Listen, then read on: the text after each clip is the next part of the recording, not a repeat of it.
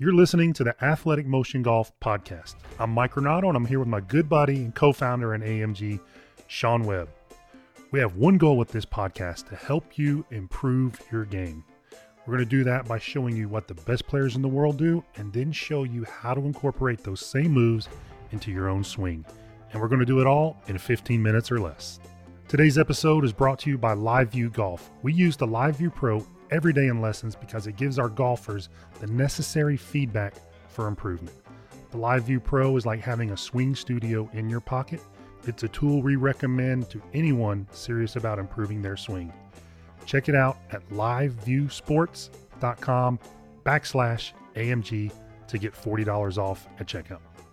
All right, Sean, we got our stopwatch going, 15 minutes. Uh, today, I think it's a pretty good topic. It's one that we see every day. And if you're listening to this podcast and you happen to be at a driving range or going to a driving range or just leaving the driving range, you will see the exact same thing. And it's practice habits that are hurting golfers' games.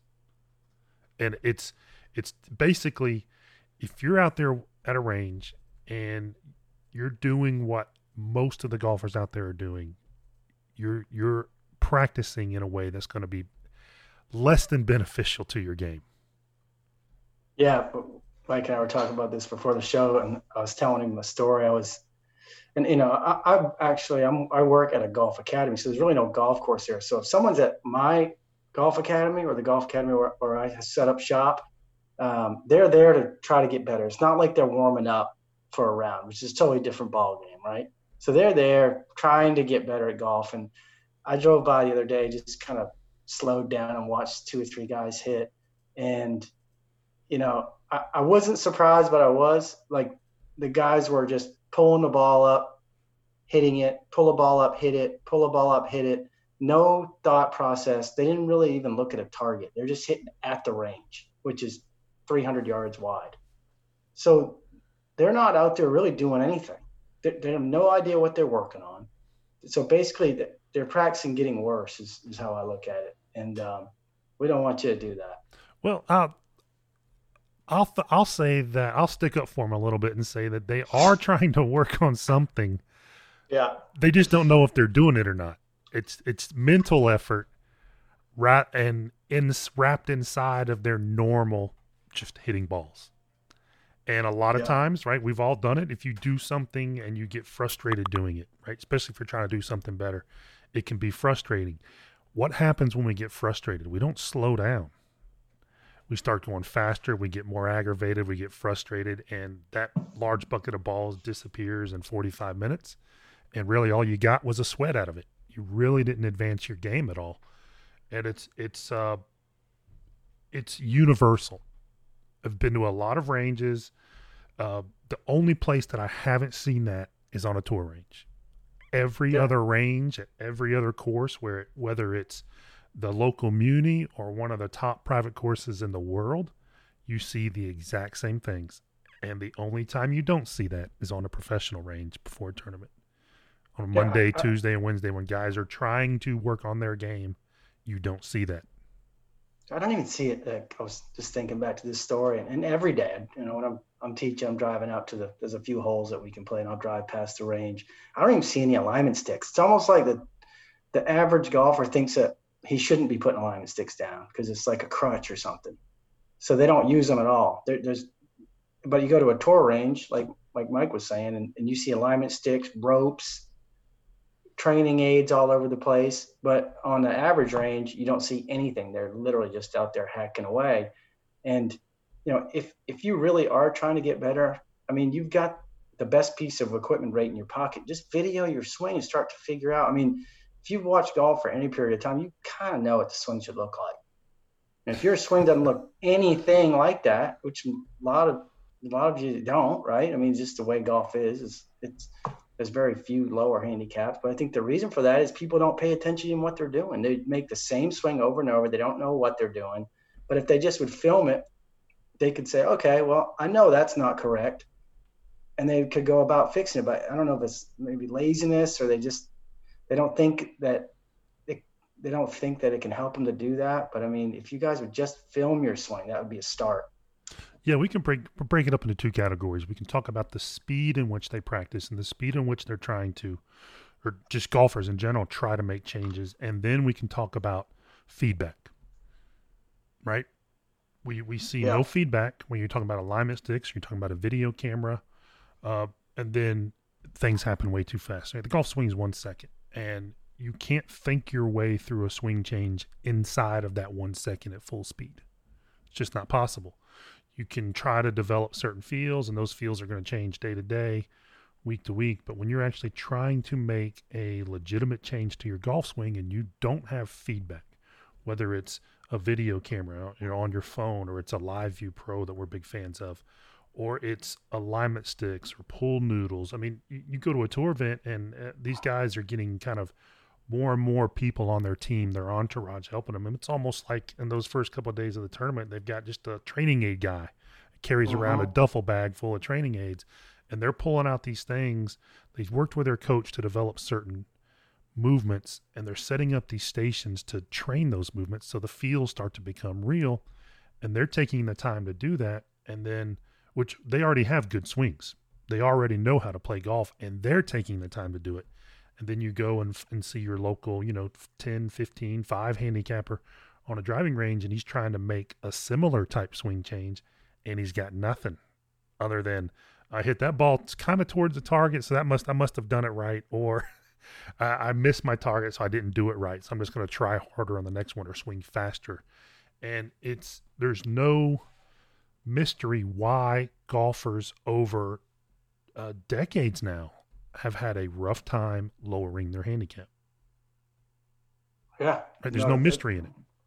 No, and, and you made a good point. It's like, well, I hit that one good, so that must have been right. Right. Well, no, not necessarily. I've seen a lot of really bad swings hit decent shots.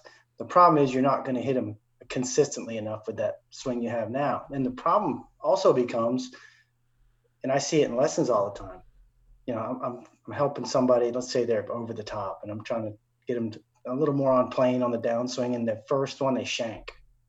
And they get so frustrated, like, oh, that, that can't be right. I was like, well, that, that was actually probably the best golf swing you've ever made. Right. And I say it all the time. You've never made a swing that looked that good. You just haven't done it enough to find the, the club face yet. So it's actually a good sign that you hit a really bad shot because it means you did something different.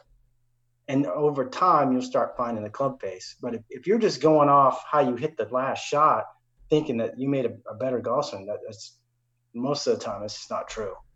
Yeah, the old adage that the golf ball never lies is is not a good adage to go by. It's not. It's not. I tell golfers all the time when you when you come and get a lesson with us here in Cartersville, uh, most of the time we're going to start in the warehouse. So it's you you're hitting into a large net. You got the launch monitor there if we need it, but you, you're not seeing the full ball flight. Right, we're That's there best to to to capture swings, get collect the data, and then make some physical changes. And we've had probably every wall in that building has been hit by somebody who's won a tour event, and it doesn't faze them because they know sometimes changing something is ugly as far as ball flight goes, making the right movements. You're just not used to it. Uh, and then we'll have, you know, right after that golfer leaves, then we'll have a, a, a normal golfer, right, a, a recreational golfer come in and may shank the first ball when he's trying to make a change and it freaks him out and he's embarrassed and, give up on and he and he gives up and he thinks that was the worst swing he's ever made when in fact you show side by side like look man you came over the your normal move is coming over the top by a foot and a half this one came down on plane you just don't know what to do with the club down there yet Yeah, you'll you'll get it. You Right. just got to keep doing that. so if if, if it's a that's hard pill to swallow. yeah so if you're out in the range and you hit one of those just horrible top it or whatever you may have made the exact correct swing you're working towards. You're just not sure yet where the club face is what to do with it you know from that position. I tell golfers all the time you've got to learn how to deliver the club from a new spot you know you're used to delivering it from over the top and flipping at it and you all of a sudden remove that over the top element. Now what do i do down there at the bottom? It takes Mhm. time to work through that but that's juice that's worth the squeeze. It's not oh man that was terrible. I'm embarrassed. Everybody's out here in the range. I almost hit a guy. I shanked it off to the right. I'm going to go back to my old move and just you know it it it creates this never ending cycle of mediocrity or no improvement if you're not willing to you know allow yourself to make huge mistakes sometimes. No, absolutely. We, we see it every day in lessons. The exact the amount of exaggeration that the golfer has to feel uh, to make a, a, pretty significant swing change. Most of them won't do it without some some extra pushing from us. But if you're working on your swing, it needs to. If it feels kind of wrong when you think you're doing something a little bit different towards the right direction, it, you need to exaggerate it times ten just to get it. You know, an inch. It's going to feel like a mile to get it to move an inch. So when you're working on it on the range, trying to make this, this over the top one's a good one because 90% of people swing over the top. It needs to feel like it's way behind you underneath on the downswing just just to get it. I lost you for a minute. Yeah, th- we're back. We're back. You just froze up okay. on it. Okay. So yeah, I was thinking about exaggeration. Uh, it's you know we've both played other sports at a very high level. You basketball, football, baseball, and I think without a doubt, working on your own golf swing and trying to change your golf swing on your own, which is what the overwhelming majority of people do, is the most difficult thing to do in sports. Uh-huh. Uh, technique wise, changing your golf swing because you have this one, you have such a compressed amount of time the swing happens in. Then you have your own feels for what whatever it is that feels like, and those feels are very rarely anchored in reality. So most often when you're when you're trying to get a golfer to change something, especially like you said, you got to feel a mile to move it an inch. Uh-huh. Golfers on their own typically aren't comfortable pushing themselves past that. Okay, this feels a little different, but sometimes it takes this feels completely different, and it's tough to push yourself through that, ignoring and betraying your own feels to actually find where the gold is. And if you can do that, if you you know if you have the confidence to try to improve your golf swing, like seriously try to improve your golf swing, you have to have the confidence to allow yourself to hit some horrendous shots while you're searching for those changes. And it's just going to happen. Uh-huh. Like, I don't think I've ever had a golf lesson where, okay, that next swing, they hit the ball just perfectly and that's it, right? There, you can get them to do it but then they're going to hit bad shots and they're going to good shots and it's it's just weeding out those bad shots and replacing that motor pattern with the new motor pattern. That's not always a pretty thing. It's not always comfortable and that's why feedback is so important. You, what you think you're doing is often not the case when you're making a change no and and um, you've been helping me with my swing some and i'm always in the, the hitting bay between lessons i'll hit a few shots and you know I know how hard how hard it is for me to, to change my patterns, and I'm I'm looking at almost every swing that I make. Swing Catalyst records it, and I'm looking at it, and I'm making the adjustment, making the adjustment. So I'm getting feedback on almost every swing when I'm working on it. I've got the luxury of that because I'm in a hitting bay, and then I'm going slow. I hardly ever hit a full shot like I was with you couple weeks ago. I mean, I mean, you see how we were working on it. I mean, I'm going slow. I'm, I'm hitting bad shots. I'm posing impact. I hit maybe 10 shots in 30 minutes trying to figure it out. And I think, you know, that's the way to go about doing it. But a lot of you won't do it just just because you feel like you're not getting enough out of your practice session. But almost the less amount of balls that you beat during that time, the better. Right. And we know this stuff, and it's still hard for us to do. Right. I consider yeah. myself a feel first golfer. So when I'm trying to make a swing change, I'll f- try to feel the difference first. Then we've got access to all this technology. Then I'll go hop on that and see, okay, is my feel producing the uh-huh. change and 99 times out of 100 it's not even close to being overfelt enough to make just the small visual change so it's you know it's constantly pushing your feels to produce pushing them far enough to produce the change in motion and it's oftentimes going to be a massive change in feel to produce a small change and if you're trying to make a big change you really have to go over the top and scratch what you're used to doing as far as okay, this feels like my swing. You know, how many times have you had a 15 handicapper tell you, "Oh, I don't like that; it doesn't feel right." like, so it shouldn't feel right. You've never done it right. I say that, and I bet I say that once a day. It's like that that's a good thing, right. man. Yeah. if it feels good, that, I'm not doing my weird. job. yeah, exactly. So, so true. You know, take the if you're going to take the time to practice, make sure it's quality practice. I mean, I think that's kind of what this is all about. go slow. I mean, when you're making a change, you have to be able to feel those changes in real time almost. And that's a one second golf swing can take eight seconds to complete. When we were working together a couple weeks ago, your whole golf swing was taking eight, ten seconds to make. It's like, yeah. you know, you, and then you would come away like, okay, I, I felt the difference in that. Or, mm-hmm. no, I didn't feel it. Let me slow down even more. And then have feedback. I mean, if you've got a coach, that's feedback. If you don't have a coach and you're out there on the range by yourself, put sticks down. We love mousetraps. Create a mousetrap for the movement you're trying to make. Film Video yourself. Yeah, I mean, it's the, it's it's not fun setting up your camera and going back and look at it. That's why live view is so valuable. But you need the record of your changes so you know if you're progressing correctly. It's as simple as that. Yeah, figure out what you need to work on, get a plan.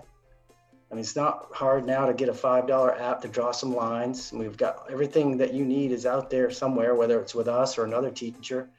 Figure out what you need to work on and, and go to work on it with some feedback. Check your swing on video every few swings and just grind away at it and it will change and it'll get better.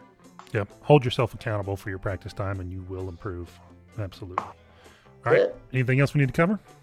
Nope. If you're enjoying these, please go over to iTunes and click subscribe. Uh, leave us a five star and a written review if you have the time. That helps more golfers find the podcast. We're trying to help as many of you as we can. Awesome. See you guys on the next one.